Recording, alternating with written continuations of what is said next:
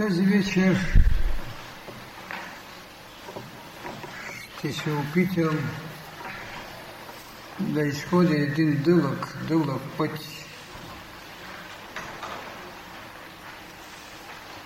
който цялото човечество е ходило. Ходило е защото светостта на духът като негово прозрение и като негова същност го е водило от часът на неговото сътворение до несвършения още живот, защото раждането е било, но гробът не. Он е вечен гроб, за който културите древни свидетелствуват за нощта на Брама, но никой не казва, че в тази нощ, когато е настъпила, е настъпил и край на животът. Животът не може да свърши. Животът има едно име тази вечер именно ще говоря за името, проява на Словото. Името като проява на Словото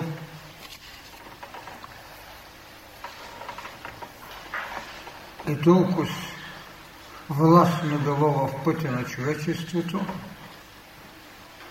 че дори без име не е оставено нито по-нишето царство, камо ли царството на човекът. Когато Бог е сътворил света, завел е при своят Адам всички животни, всички птици, всичко, що е сътворено, да получи име т.е. да получи енергия, с която осъществява вложената божествена искра, име, а Адам беше умът. Оставянето в човека не блуждение, а просто зрение на духовността в тежките нейни живеения в плътта, тази душевност, тази Божия искра е направила своя първи повик с вздигане очите на Адама нагоре към небето, с търсенето на един олтар, с който трябва да освидетелствува потребата си от Бог, а Бог е вътре в него, той е изразен в слово, логос, вак, в различните космични сътворения, логосът,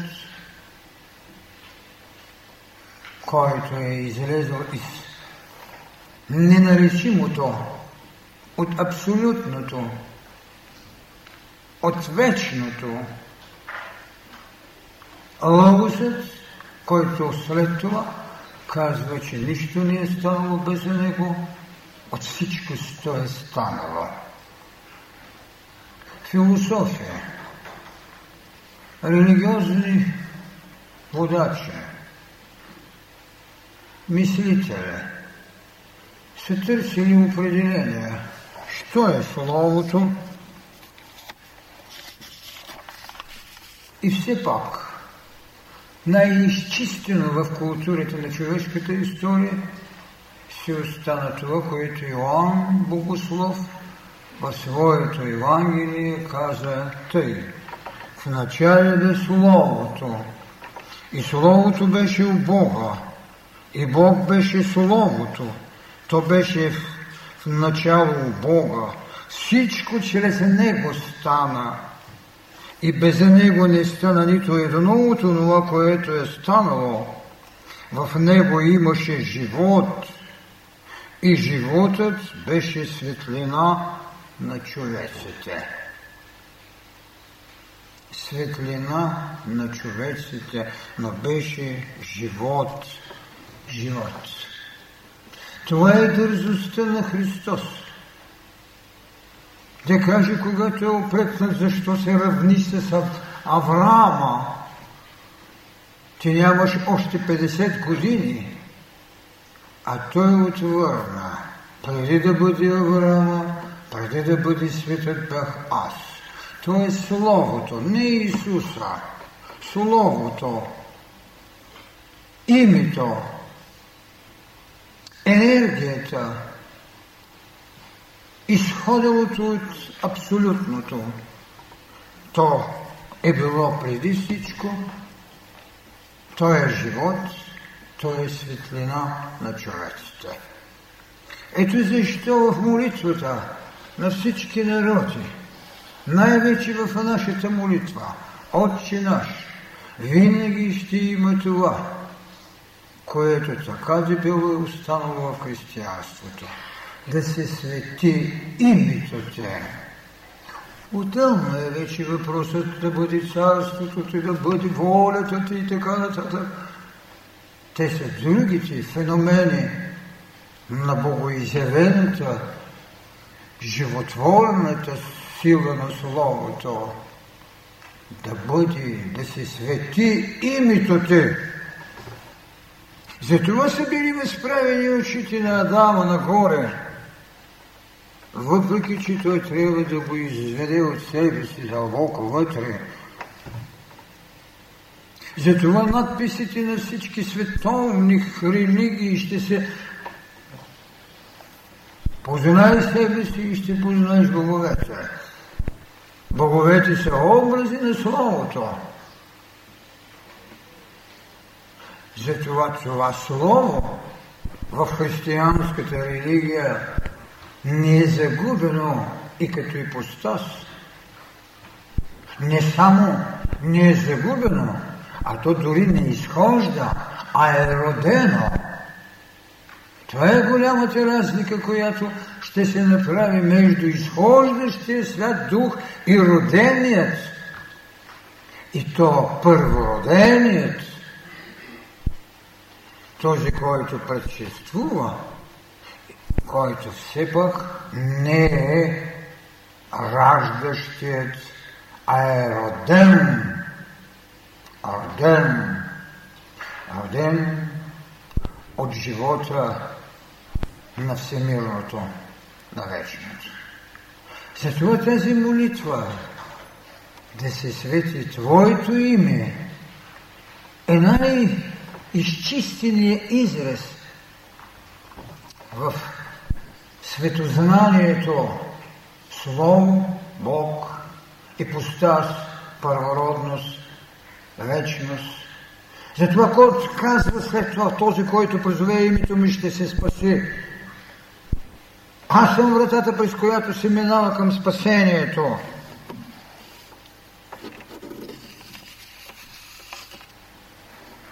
Това е изреченото от вечният Фиат Лукс. Да бъде светлина.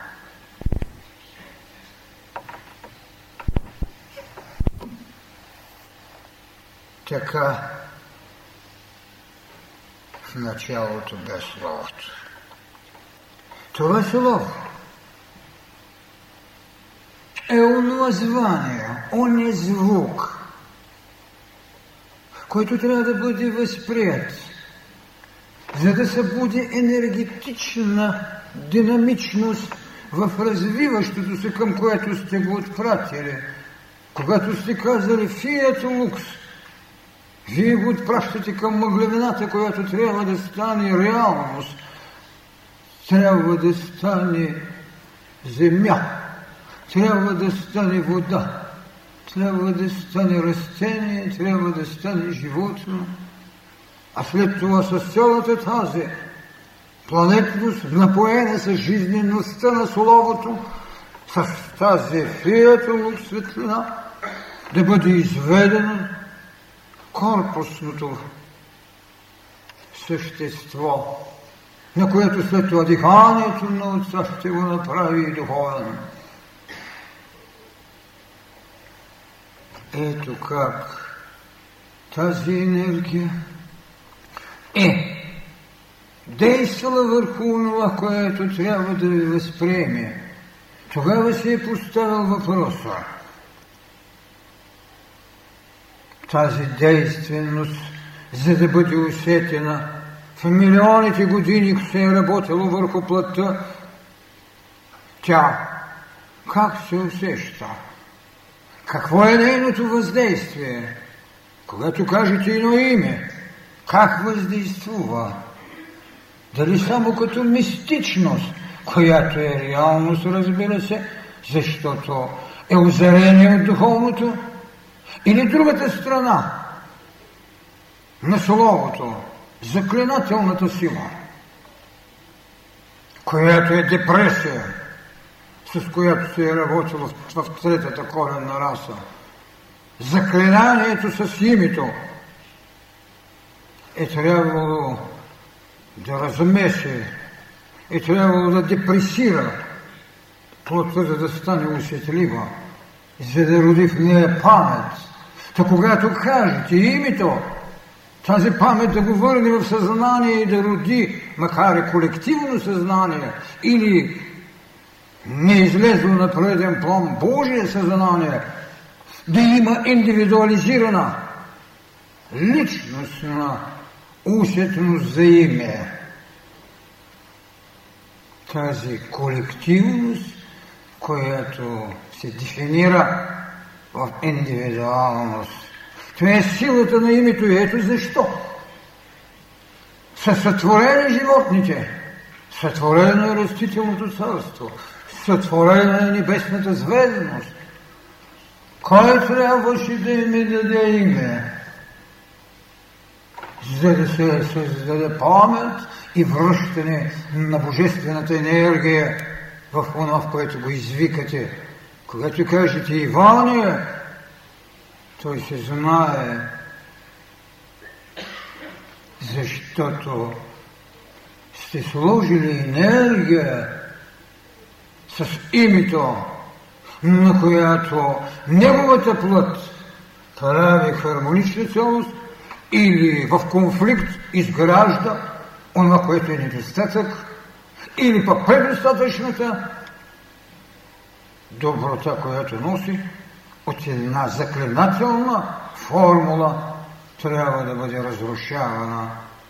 Така се съпровожда две енергии, две въздействия за утвърждаването и за разрушаването. Тогава ще разберем защо в древността имаме божества или богове, които са едновременно Бог на разрушението и Бог на възкресението, на възземването, на изграждането, като Дионис, Озирис, Шива.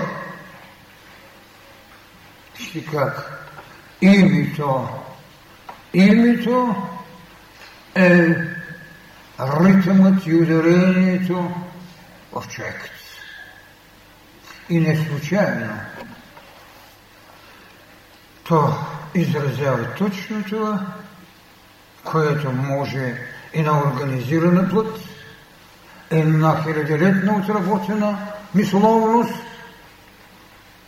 да го изразят като съзнание и като творчество.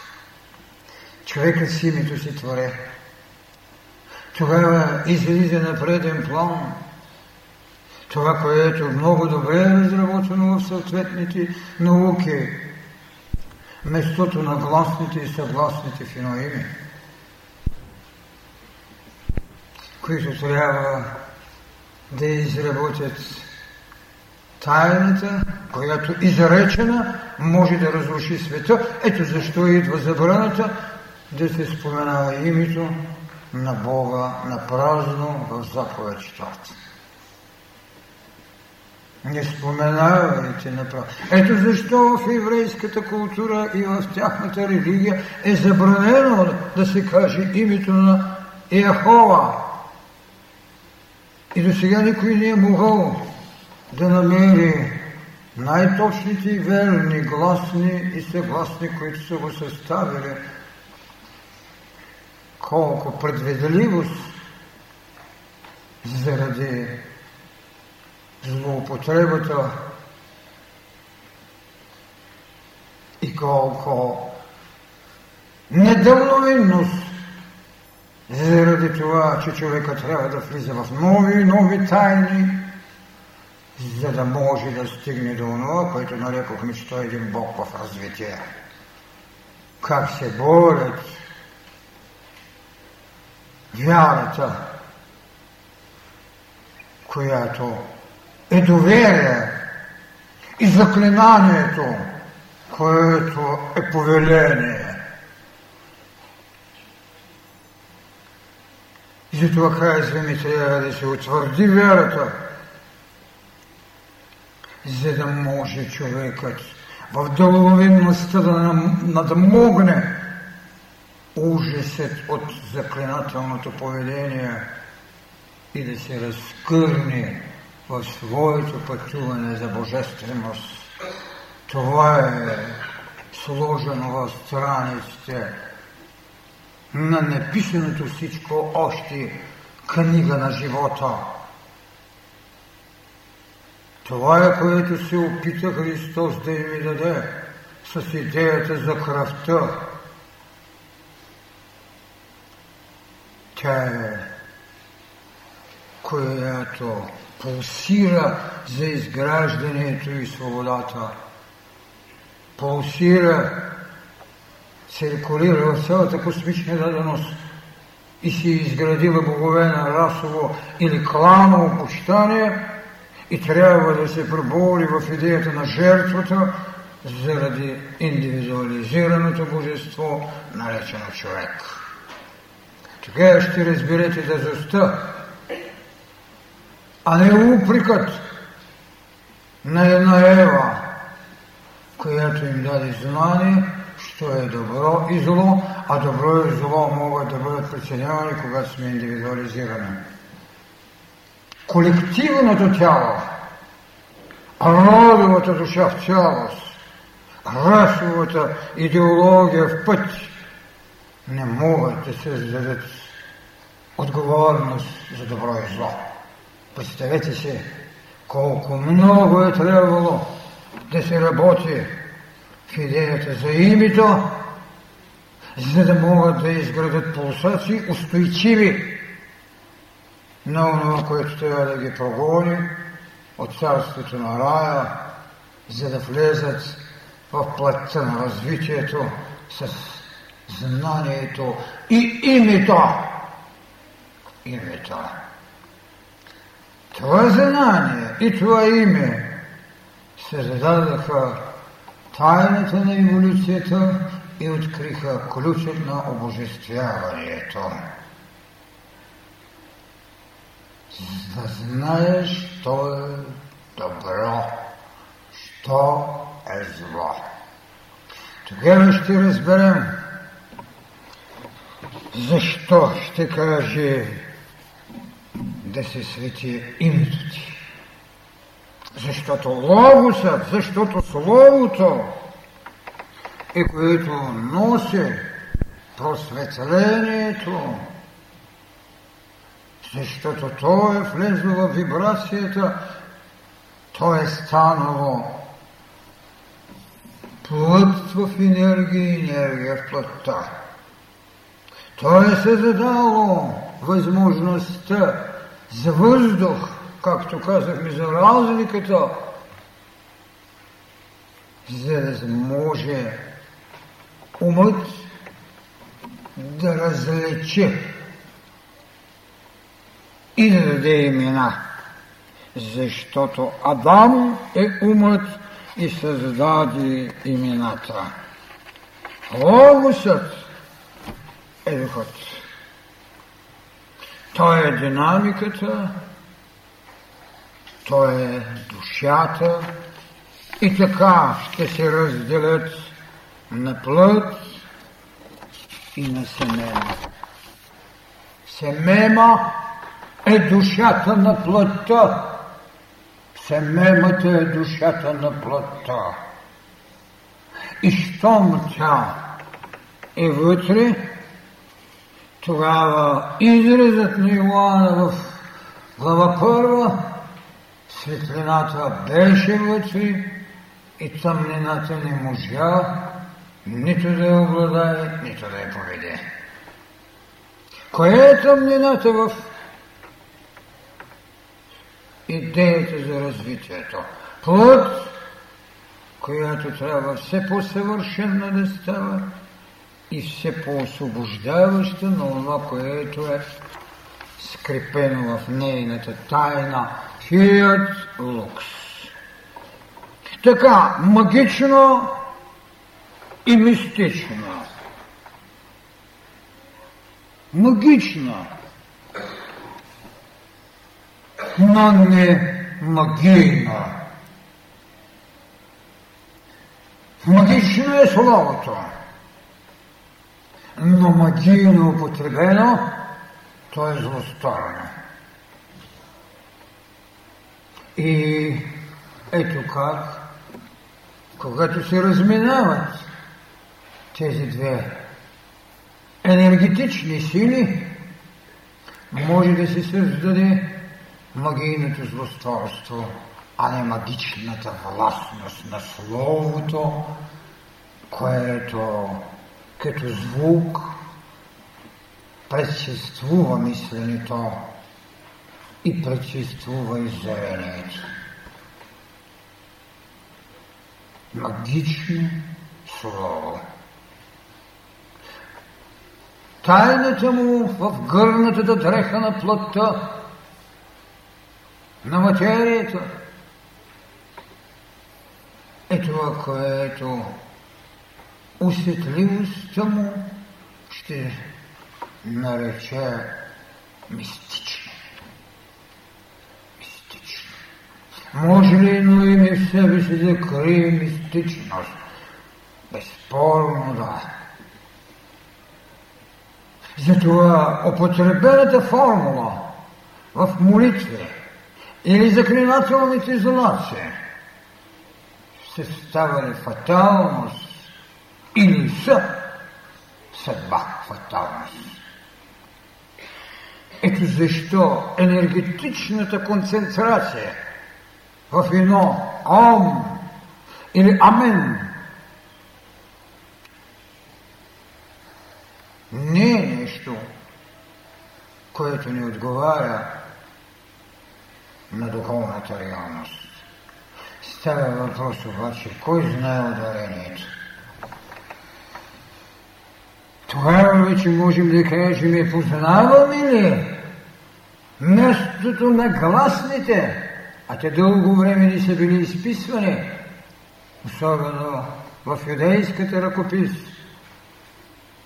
Те са били устно произнасяни, не са били изписвани в изречението устно. Аз не зная дали страхът е бил, че ако се изпише на някое друго место, няма една дума, едно слово да направи обратна реакция на въздействието на енергиите, с които е дала и нагласна. И вие си спомняте, сезон отвори се, ако се каже без правилно ударение, не се отваря. Не се отваря. Вижте до каква степен в човечеството е лежало едно голямо знание и как постепенно се е върнала почета към това, което наричаме слово. Ама не само вече изговорното слово, но изговорното слово, което е дадено от енергетичността, от овладяната в душата ни енергия за изразяването, те така, че когато кажеш ето, Господи, да бъде Твоята воля, Или ето рабината ти, която се предоставя на твоята щедра дарност да ми направиш майка на Божеството. Как го казва и на Мария? Тя е смутена. Защо? Защото като човек много естествено отреагира. Аз не познавам мъж. Той казва, Святия Дух е, който ще ти усини. Как е казана тази фраза? Каква енергия съдържа от това слово? Че изведнъж намирали един брат. Ето твоята рабиня. Покорността и готовността.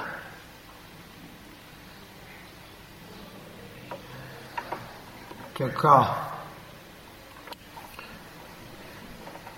гласните, които ни са оставени в различните азбуки, ще носят един мъжки заряд, ще се задават една идея за оплождането,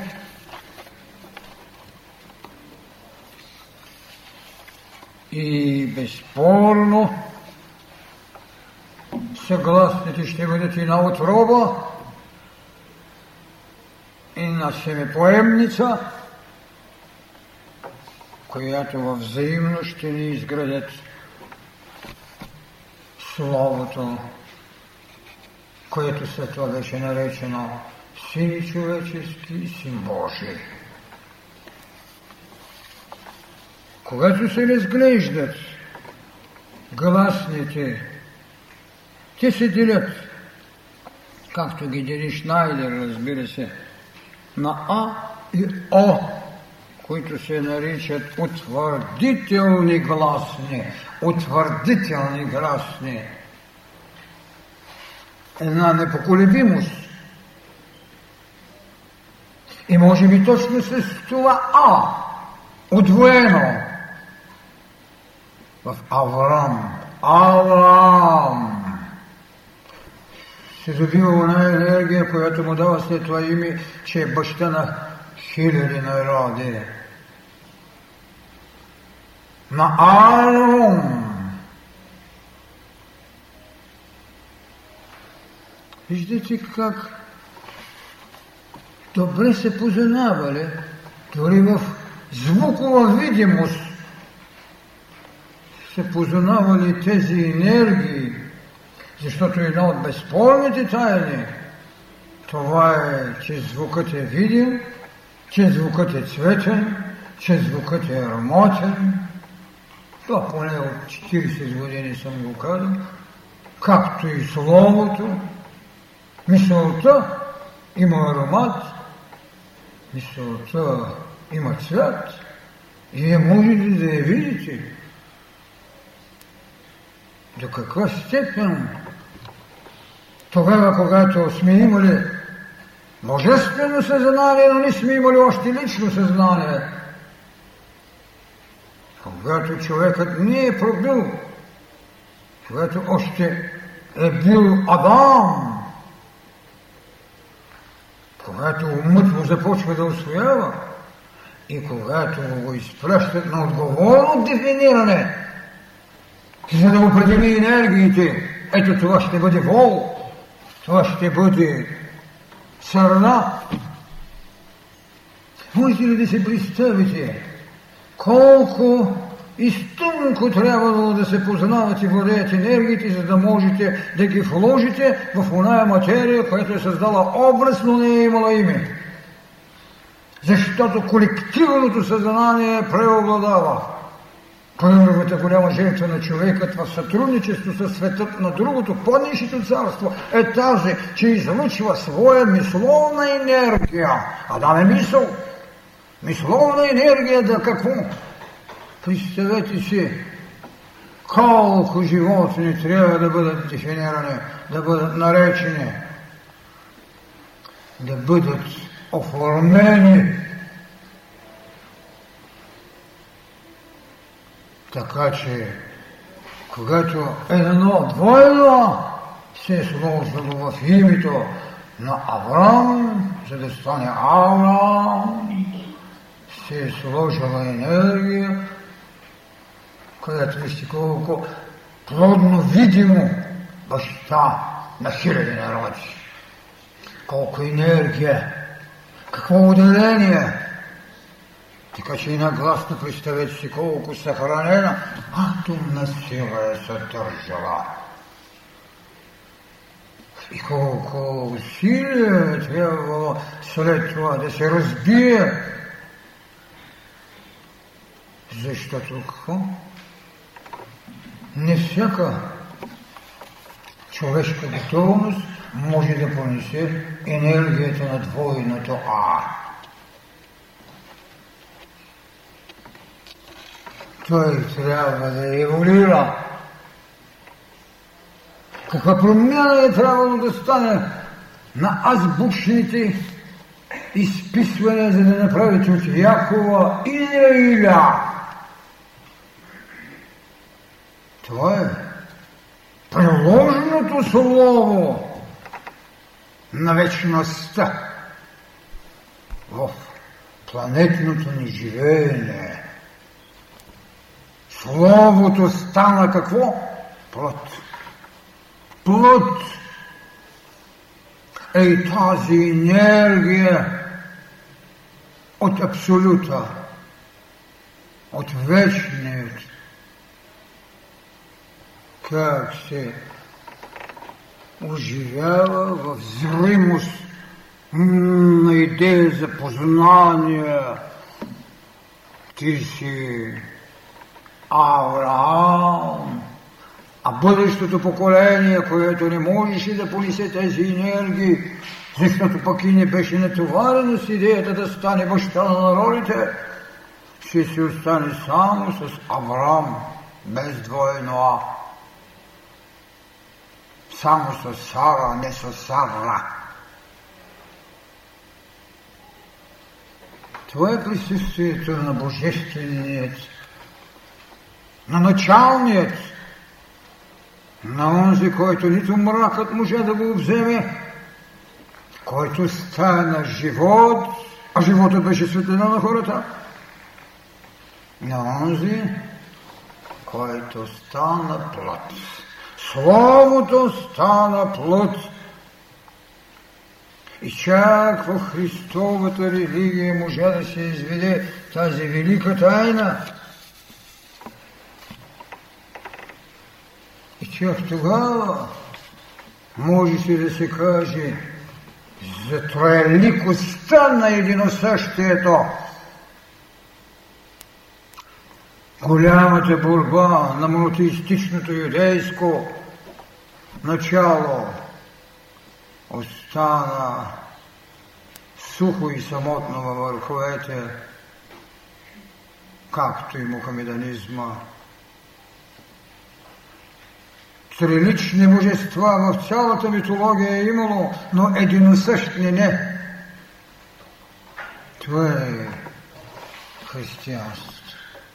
Това е голямата теология на християнското учение.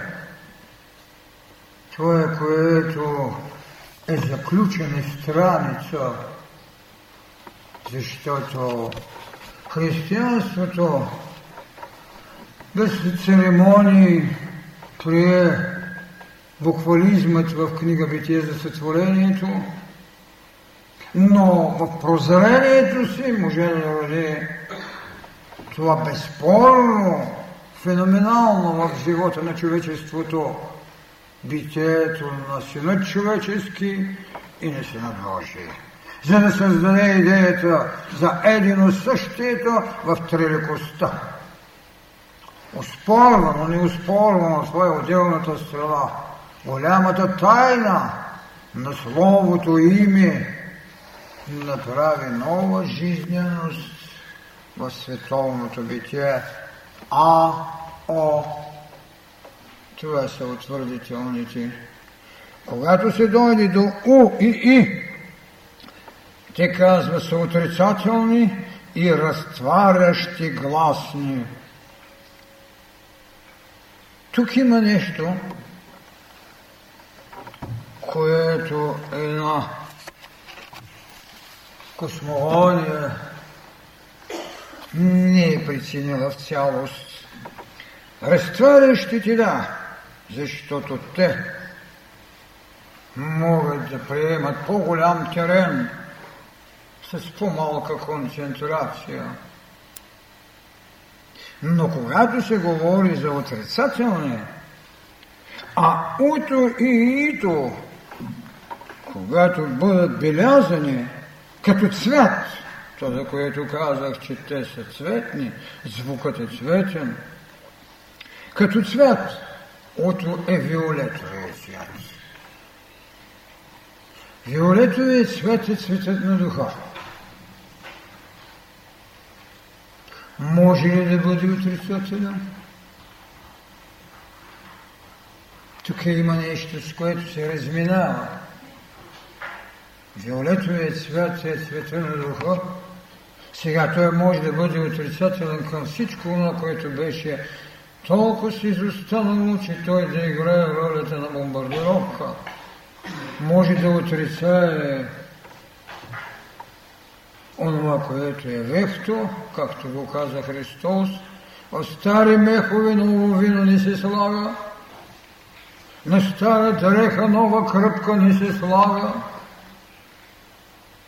Ако така е схванато, обаче ако се хване в буквалния смисъл, това е явно противоречие и е, което е междинно положение.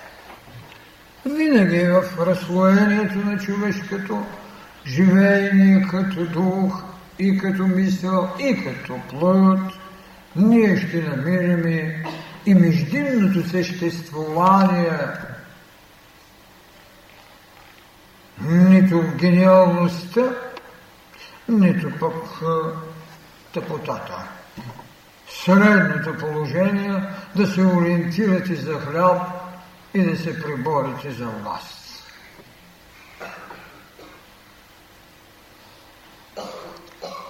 Не, че крайностите са вредни, а че ни достигат силите за повече. Това може да послужи за оправдание, но не може да послужи за постоянно битие. Така че когато човек търси едно е и ще го повтаря в своята молитва или в своя път, трябва да намери сили да се разбуне срещу всекидневието, което безспорно е едно всекидневие с голямо е. За да може Логосът да прати своето дарование, защото иначе когато сме загубили своя логос, ние сме се облекли не на унази законна еволюционна смърт, която не съществува, а на причинната смърт на неизползвана енергия, която е изхабена или неправилно употребена, не остава суховейници, безплодници. Това е страхът, когато може човек да загуби своята семема, своята душа в плътта.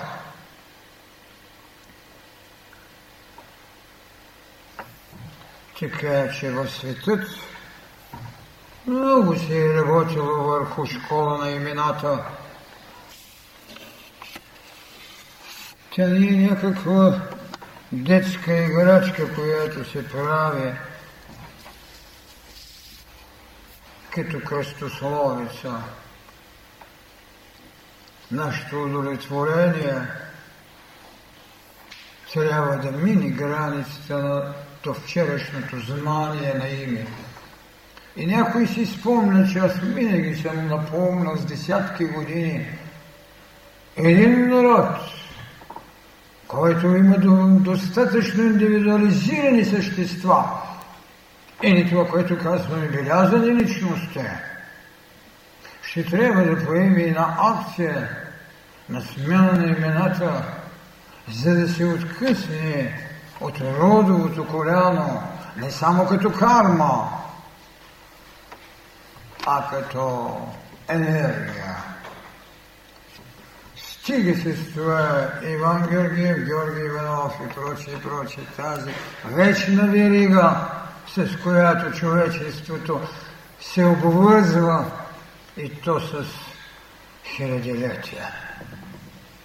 Ето защо, когато някой миров учител дойде и пораздрежи нещата и хвърли идеи, както Христос, е на безспорност в света на идеите.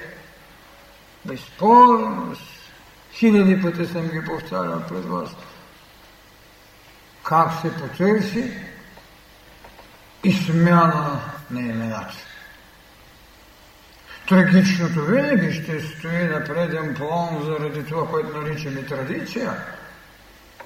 Да не разсърдим дялото или да не разсърдим божествата, които след това не толкова с миром, разбира се, нито с окроци, с облаго ги прибраха в музеи.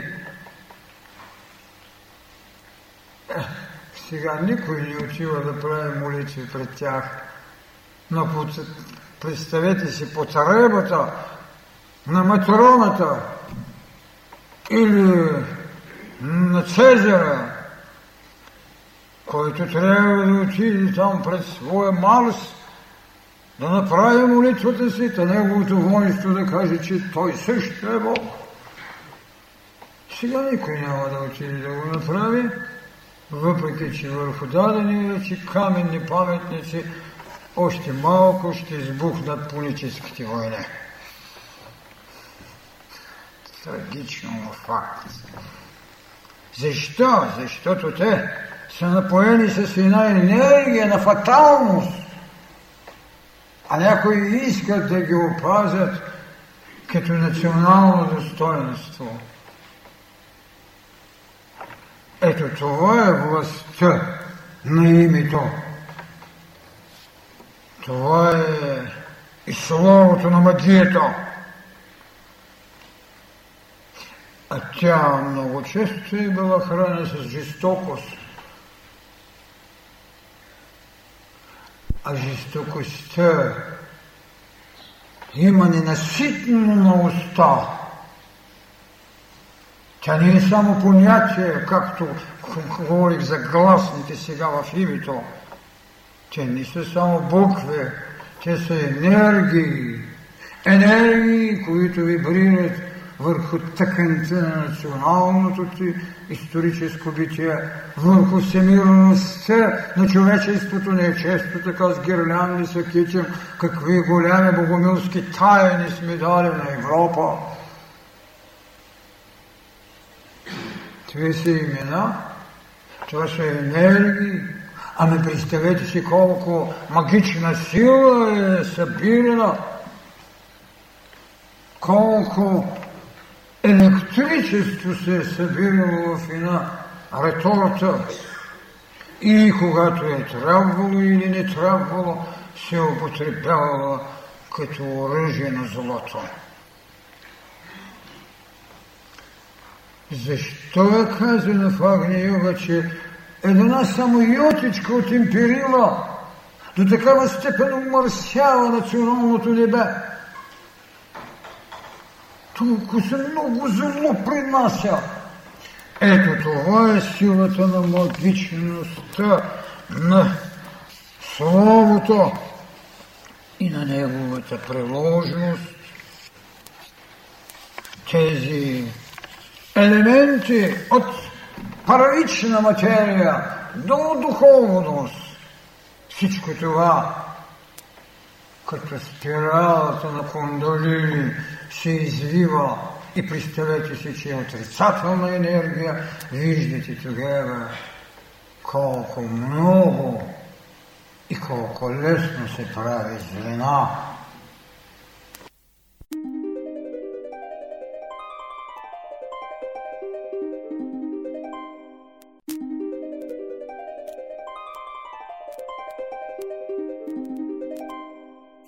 Върху тази велика тайна, върху това явление, за смисъла на Словото, за тази вътрешна сила. Липсвало е увереност в вярата, а само доверие в Божеството. И тогава властта на заклинанието, като повера, като заповед, има повече действеност, отколкото доверието, с което човекът е правил своята молитва. Защото иначе как бихте си обяснили? Милиарди остава, милиарди пъти са казвали Господи, Господи, Господи, Господи. Какво? И накрая Господ ще направи на заключението с народ с уста ми хвали, но сърцето си не ми носи, дай да му направи един потоп да го унищожа. Питате ли са тези господа, които водят душите на хората? Защо? Ето това е великата тайна. Това е великата тайна, защото не се владее он е тирбушон, с който можете да отворите енергията на доброто. Жертвата, с която трябва да нахраните прогресът. А не с елементаризмът на отричането. Не, няма да гледате телевизор, той е дяволът вътре. За съжаление, нашият народ владее един много рефлексен отговор на някой да те вземат дяволите. Защо да, да го вземат дяволите? Бе? Нека да го вземат ангелите. Бе. Не му пожелавате иерархия в развитието, не му давате енергия, с която би се разтопило нуклеинчето на злото а му казвате да го вземе дявола. Името на дявола, що ме толкова засторно, защо го споменават? Ето тези неща за човекът са твърди далечни, твърди чудати. И затова, когато питат Господа, как е името ти? Чудно чудеса. Значи не можем да го изречем и така, че да е извършило чудът, чудатостта. Не можем да се научим да трансформираме отрицателната енергия в положителна. Тогава толкова естествено бихме помогнали на еволюцията, която има една отговорна задача от своите блъскания или от това, което наричаме страдание, да направи развитие. Името. Там е сложено словото. И руските философи, църковници, един Лосев ще ви каже, Словото е лек и невидим въздух, организиран, надарен с магическа сила. С магическа сила. Ще се пита дали Словото има своя телесност, а още един Лукреций Кар, предхристиянски философ и писател, ще ви каже, да, гласът съществува телесен. Всеки вече го знае от това, което сме говорили, колко хиляди, колко милиони години най-висшата енергия на възпроизводството на човека е работила върху ларингсът и върху гръбнакът, който трябва да стане вертикален, за да приема това, което наричаме вече волята на Отца и върху мозъка, вещество мозък, което може да стане поемащо мисловните вълни, отработени в тези полета. Представете си колко си е работило. И как няма да бъде плътен, как няма да бъде телесен, защото казва Господ, Извукът непременно трябва да бъдат телесни. Това ще ви каже един Лукреций Карл, който не се занимава с религия, а пише книга за естеството на нещата.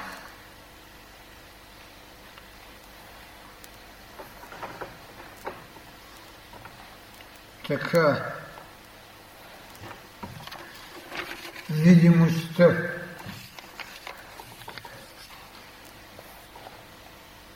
Е дух, който може да се сгъстява, за да ни се представи в знание, когато още не сме получили будността на третото око или когато с интуицията си нямаме прозрение, че всичко е дух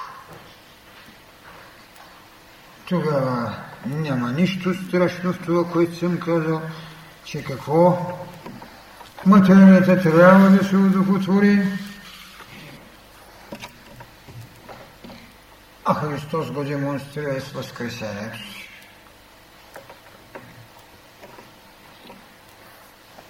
Представете се, и до сега човечеството не можа да прочете това, което Христос пише се с пръста си, когато му доведоха грешницата пролюбодейка, казано в Евангелието, че пишеше с пръста си на земята. Какво е писал? Никой не може да го разчете. Това, което след това и каза, пише собствено си име на Слово. И аз не те осъждам, но повече не греши. Никой не можа да каже името на самарянката, тя остана също и на нарицателно. А то е това, което ви каза. Бог е дух, и дух е истина и иска да му се кланяте. Това е Словото. Словото, който толкова живително, колко цялостно е бил в живота на човека, за да го познаем и да му послужим, както е казано в Светото Евангелие. Разбира се, много големи учени във всички времена, много богослови, много философи, са коментирали проблема с Словото, но един Прокол, древногръцките философи, после в модерното време вече той ще ви каже за единното само там няма име. В единния, в абсолютния няма имена. Всичко, що от него излезе, ще има име. Заради това, че ще трябва да изпълнят волята на Христос. Вземи кръста си, тръгни и следвай моя път. Личният кръст. Личният двобой между дух и материя личният Голготски път, който от страдател става божествен. Това направи. Е, разбира се, той нито отиде да продаде имота си, нито пък го последва.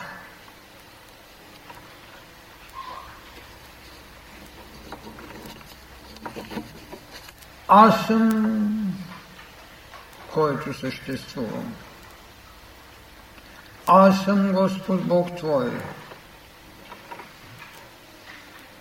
Другото, което му дава благ, красив, любвеобилен, всичко това няма никаква стойност, защото това са атрибути на човека, който се е напътил към своето съвършенство.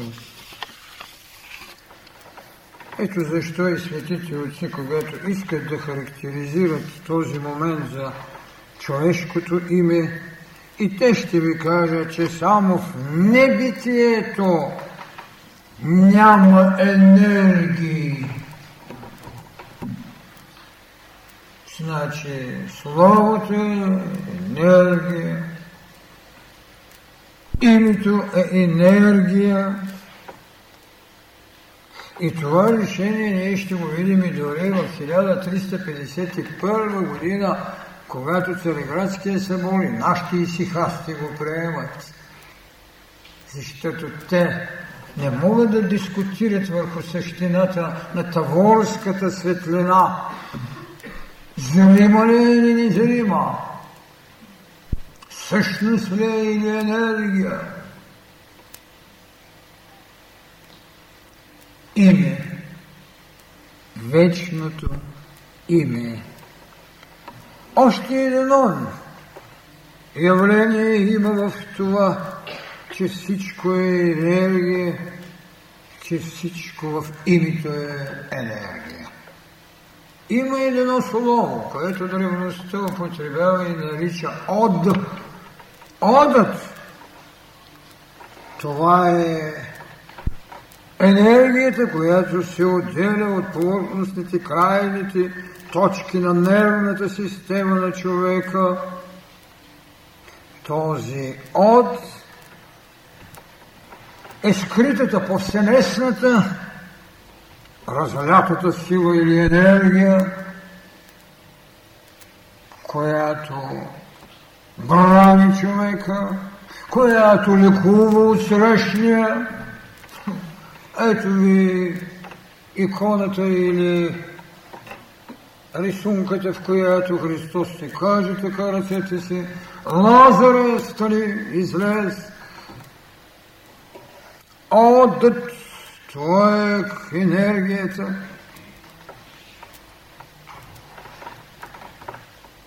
Много естествено дори човекът, когато върви в мнозинство, забележете го това нещо, как Силно се брани без другите да знаят понякога и той не знае. Отваря се път и тъй. Одът енергия, която не може да ни смути от срещния, да ви направи път. Път, вижте. Това е име. И когато човек ще върви и ще шепне, така че тази велика енергия, това слово,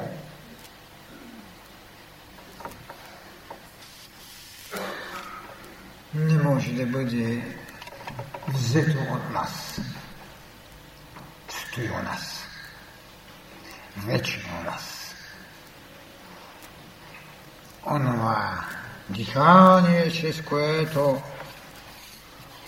Отца удохотворява човекът, за да му бъде безспорно дете, син човечески, а когато му потрябва в мировото служение, да стане и син Божий според иерархията си.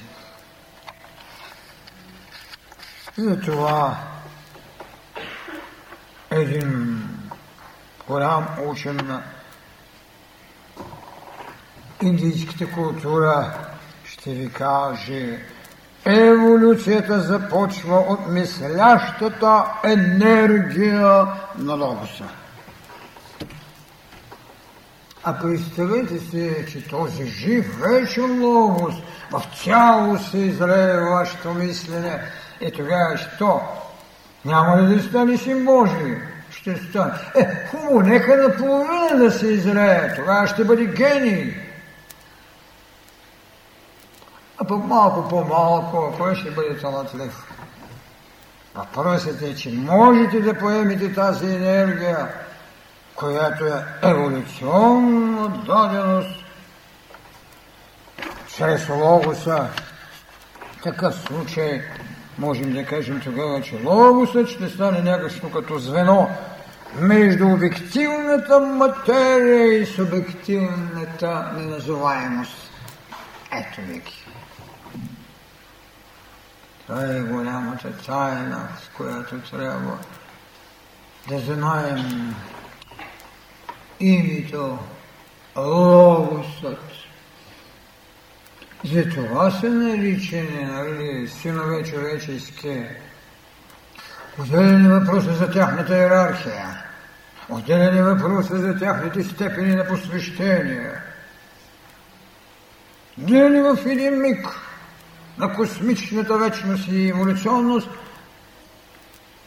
една личност е облечена със Словото.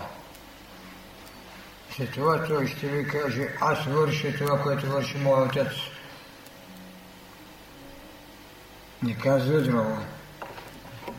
Ако вършиш само своето си, щяха, както обикновените очи, да го наричат луд. Безспорно, това е най-добрата награда, която могат да ви дадат нормалните. Така че това вечно слово в индийската култура и религия е вак, богинята на словото, богинята на силата, дъщеря на женствената половина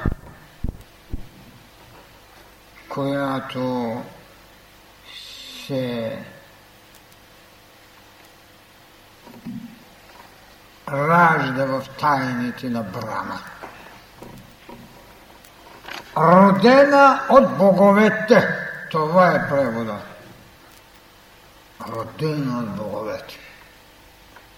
А безспорно боговете за всички тези времена са това, което наричаме Словото, което наричаме логосът, върху което след това ще се спори, а нашата религия ще го направи втора и постас. Втора и постас.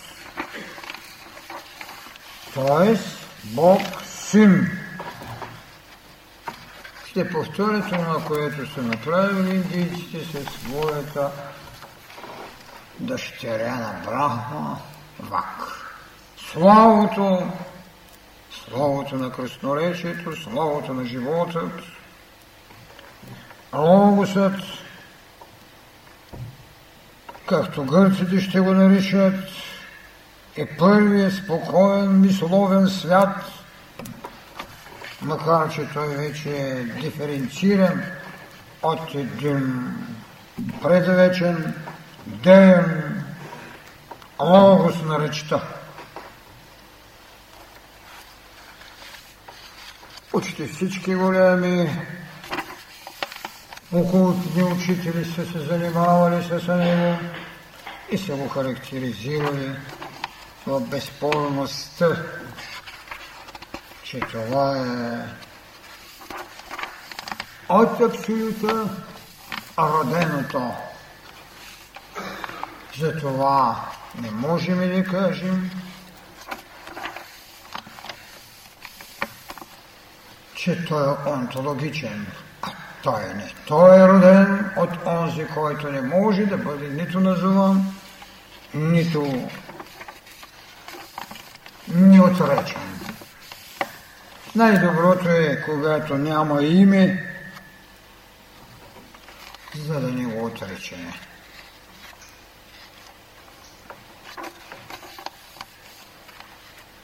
И така, човечеството ще се научи да се държа и да търси в древните неща още на времето, чрез молитвата какво се е скриптирало. Тогава ще се опита да разбере защо Христос каза още много тайни имаше да ви кажа, не сте готови да ги понесете.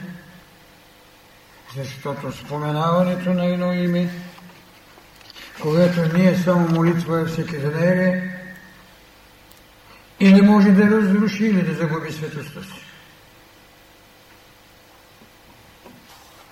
Не може ежедневието да се нарича достатъчно достойно, за да се упражнява светостта. А трябва да го осветим, за да се освободим, когато сме ежедневни, да сме святи.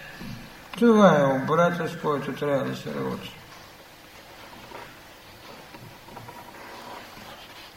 Ето защо специално слово е имало, когато се правило, примерно казано, преобратяване на даровете от хляб и вино в кръв и тяло Господне. Тази молитва е много специална. Тя е един ритуал, в което динамичността на молитвата трябва да нагнети, да напълни с енергии, това, което наричаме хляб и вино, да стане кръв и тяло. Вижте какви преобрази.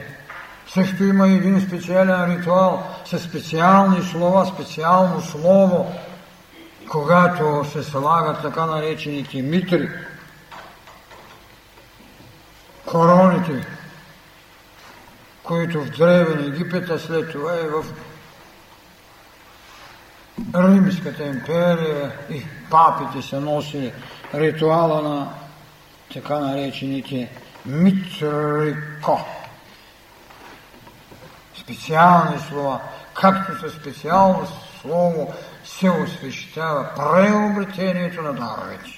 Така че не в безсмисленост са известни обряди, както да кажем, религията на практично приложения разум, рационалните религии с известна лекота, а това таинство да се махне.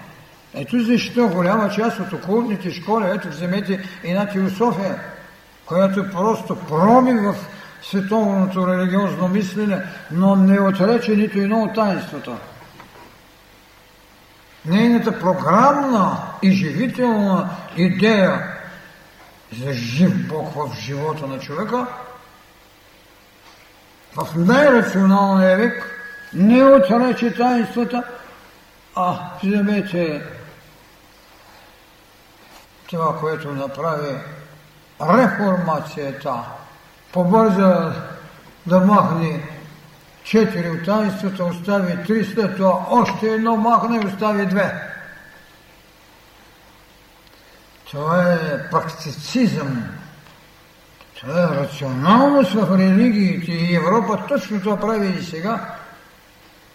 Тя се рационализира с баналността на прележна верност да стои и да прочете един псалом, а псаломите са пълни с веща.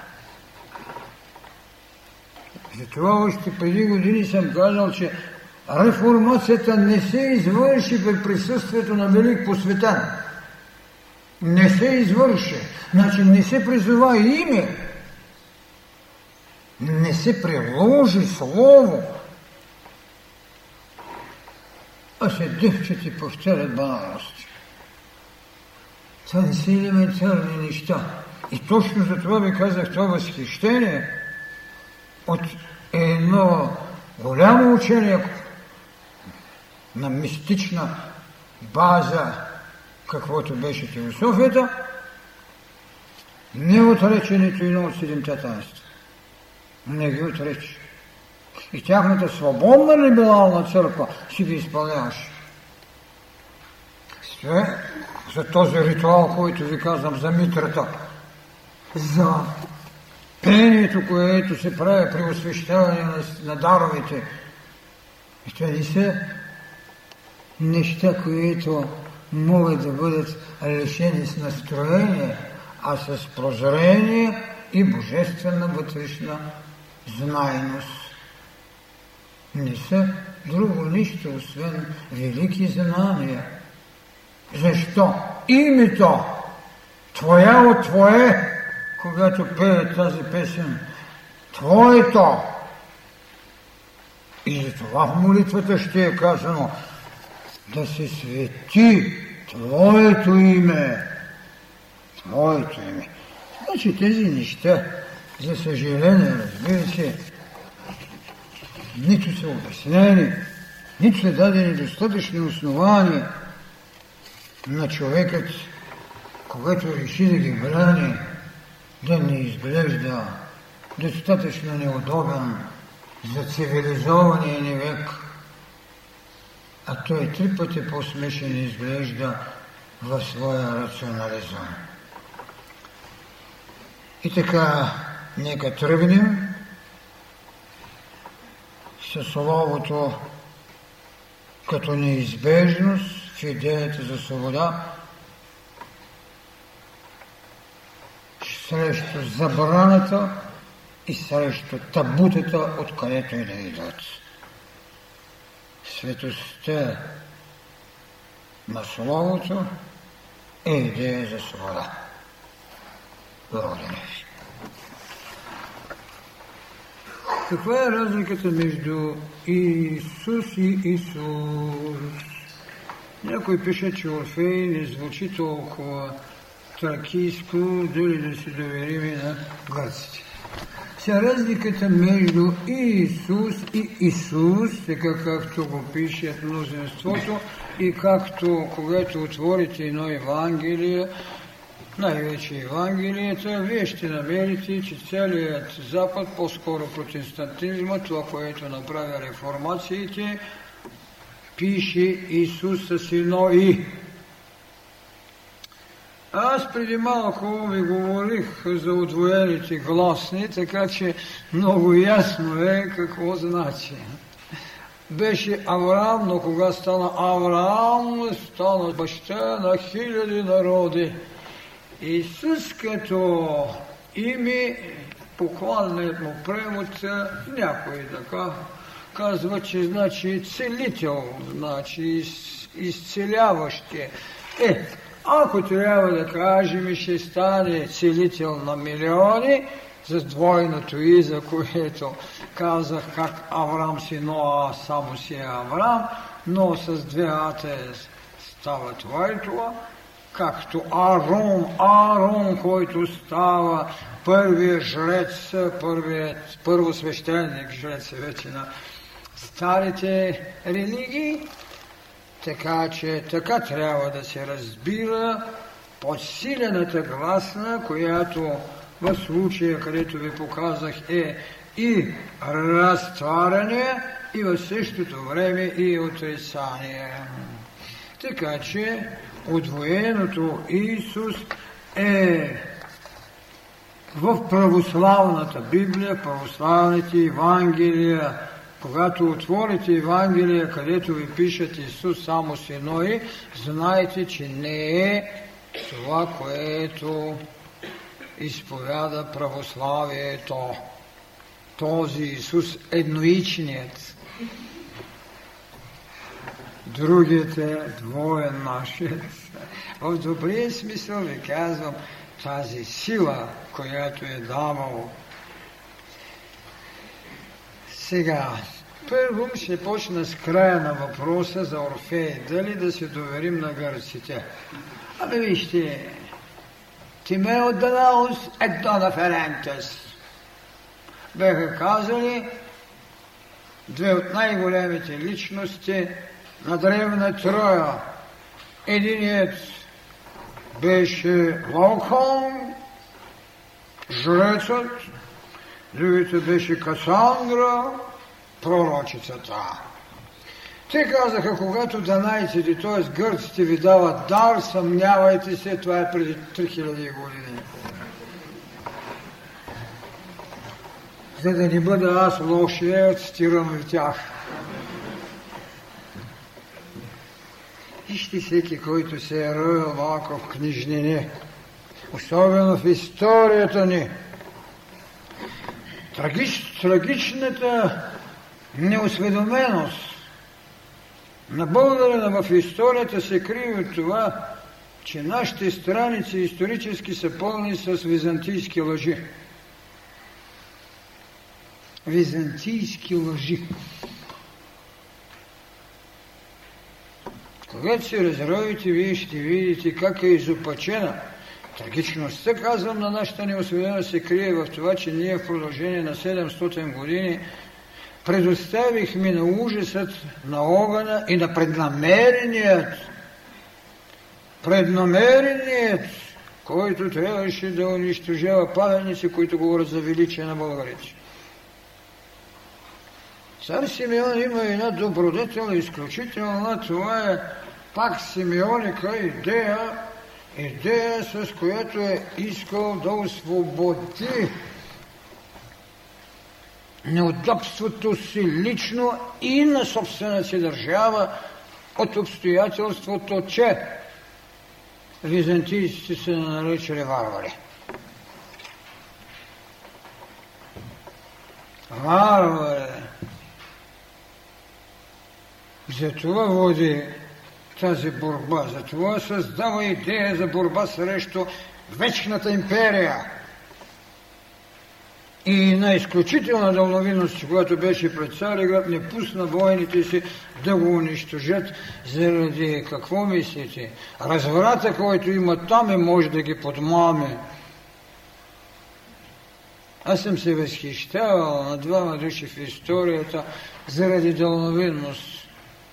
Единият е Атила, който пред вратите на Рим можеше да го направи на нищо и гъските нямаше да го спасат, както има поговорка, че гъските спасили Рим от варварите.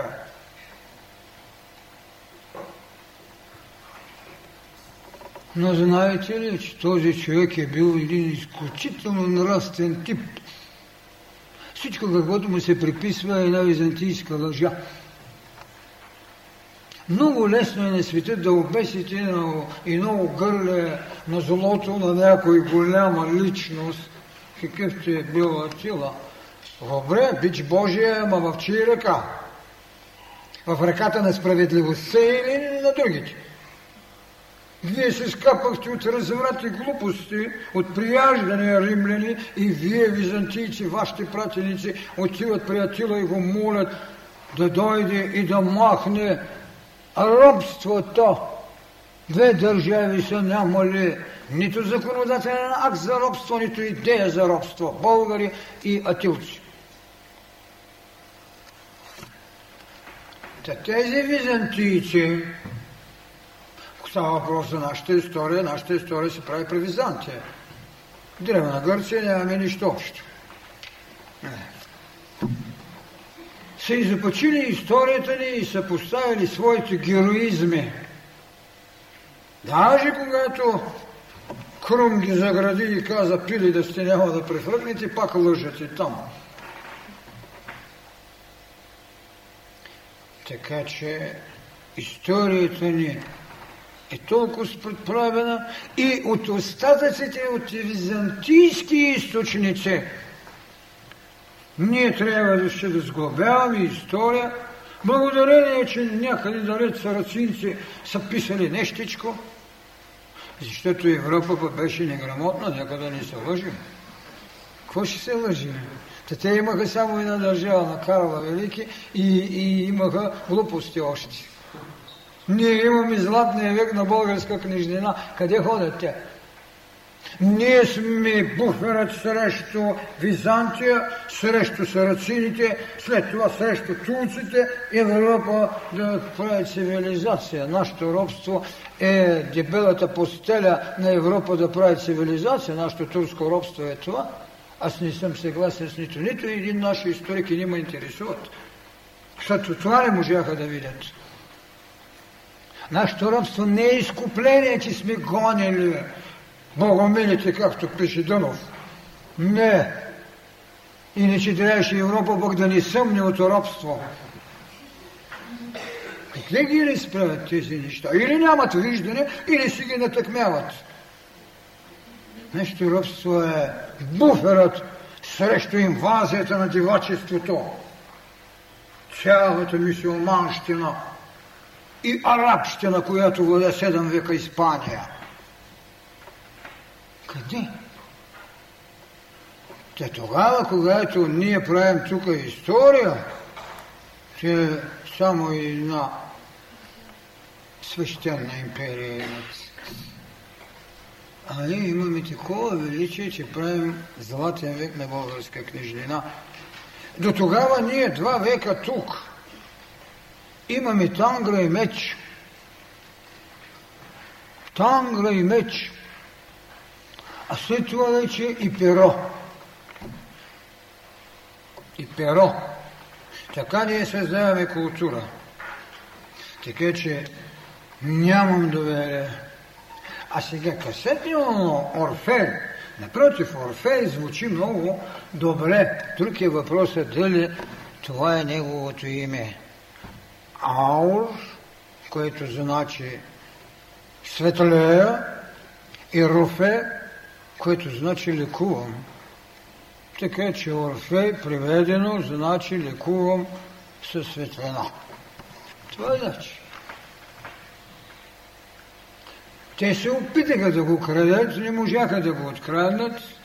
Разбира се, ние имаме една мощна държава тук на тази земя. Ние не сме нарекли, че бяха прабългарите. Те си бяха тракийци. Но не много далечно време ще се види, както Малала пише и след това ще го намерите в Шестоденева на Йоан Екзер, че какво? Ахиловите мирмидонци са българи. Българи.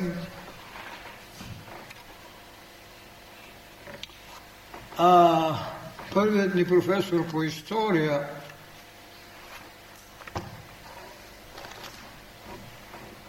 Панагюрицец го цитира в своя труд происход на българите. Марин Дринов го цитира. Издадена е книгата 1867 година или 66-та, дано не греша. Там го има.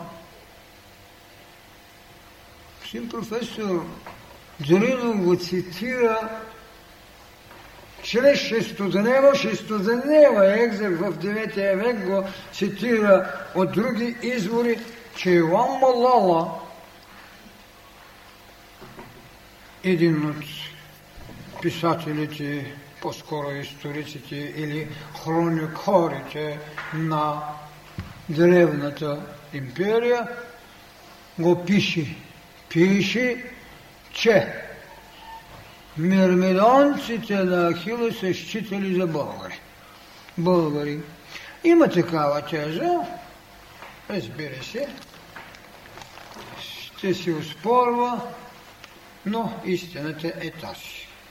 Така че, когато Орфей идва тук, той се е тракиец по происход, знаят се някои данни за неговия бащен дом и майче на град, Една велика идея да събере две опустошаващи се божества в душите на народите. Това е Орфей, т.е. Аполоновото начало и Дионисиевото начало. Ваханките са прогонени просто от Орфей. Ваханките, ваханализма – Зелмоксис, тракийското божество, цар, роб, лекар, всичко. Също така. Зелмоксис. Ими. Освен това имаме трима голями поети. Изумително. Така че нищо не ни е оставено неизопочено. Тимео да наус е дома Ференц. Лека нощ до другия петък. Благодаря за цветята.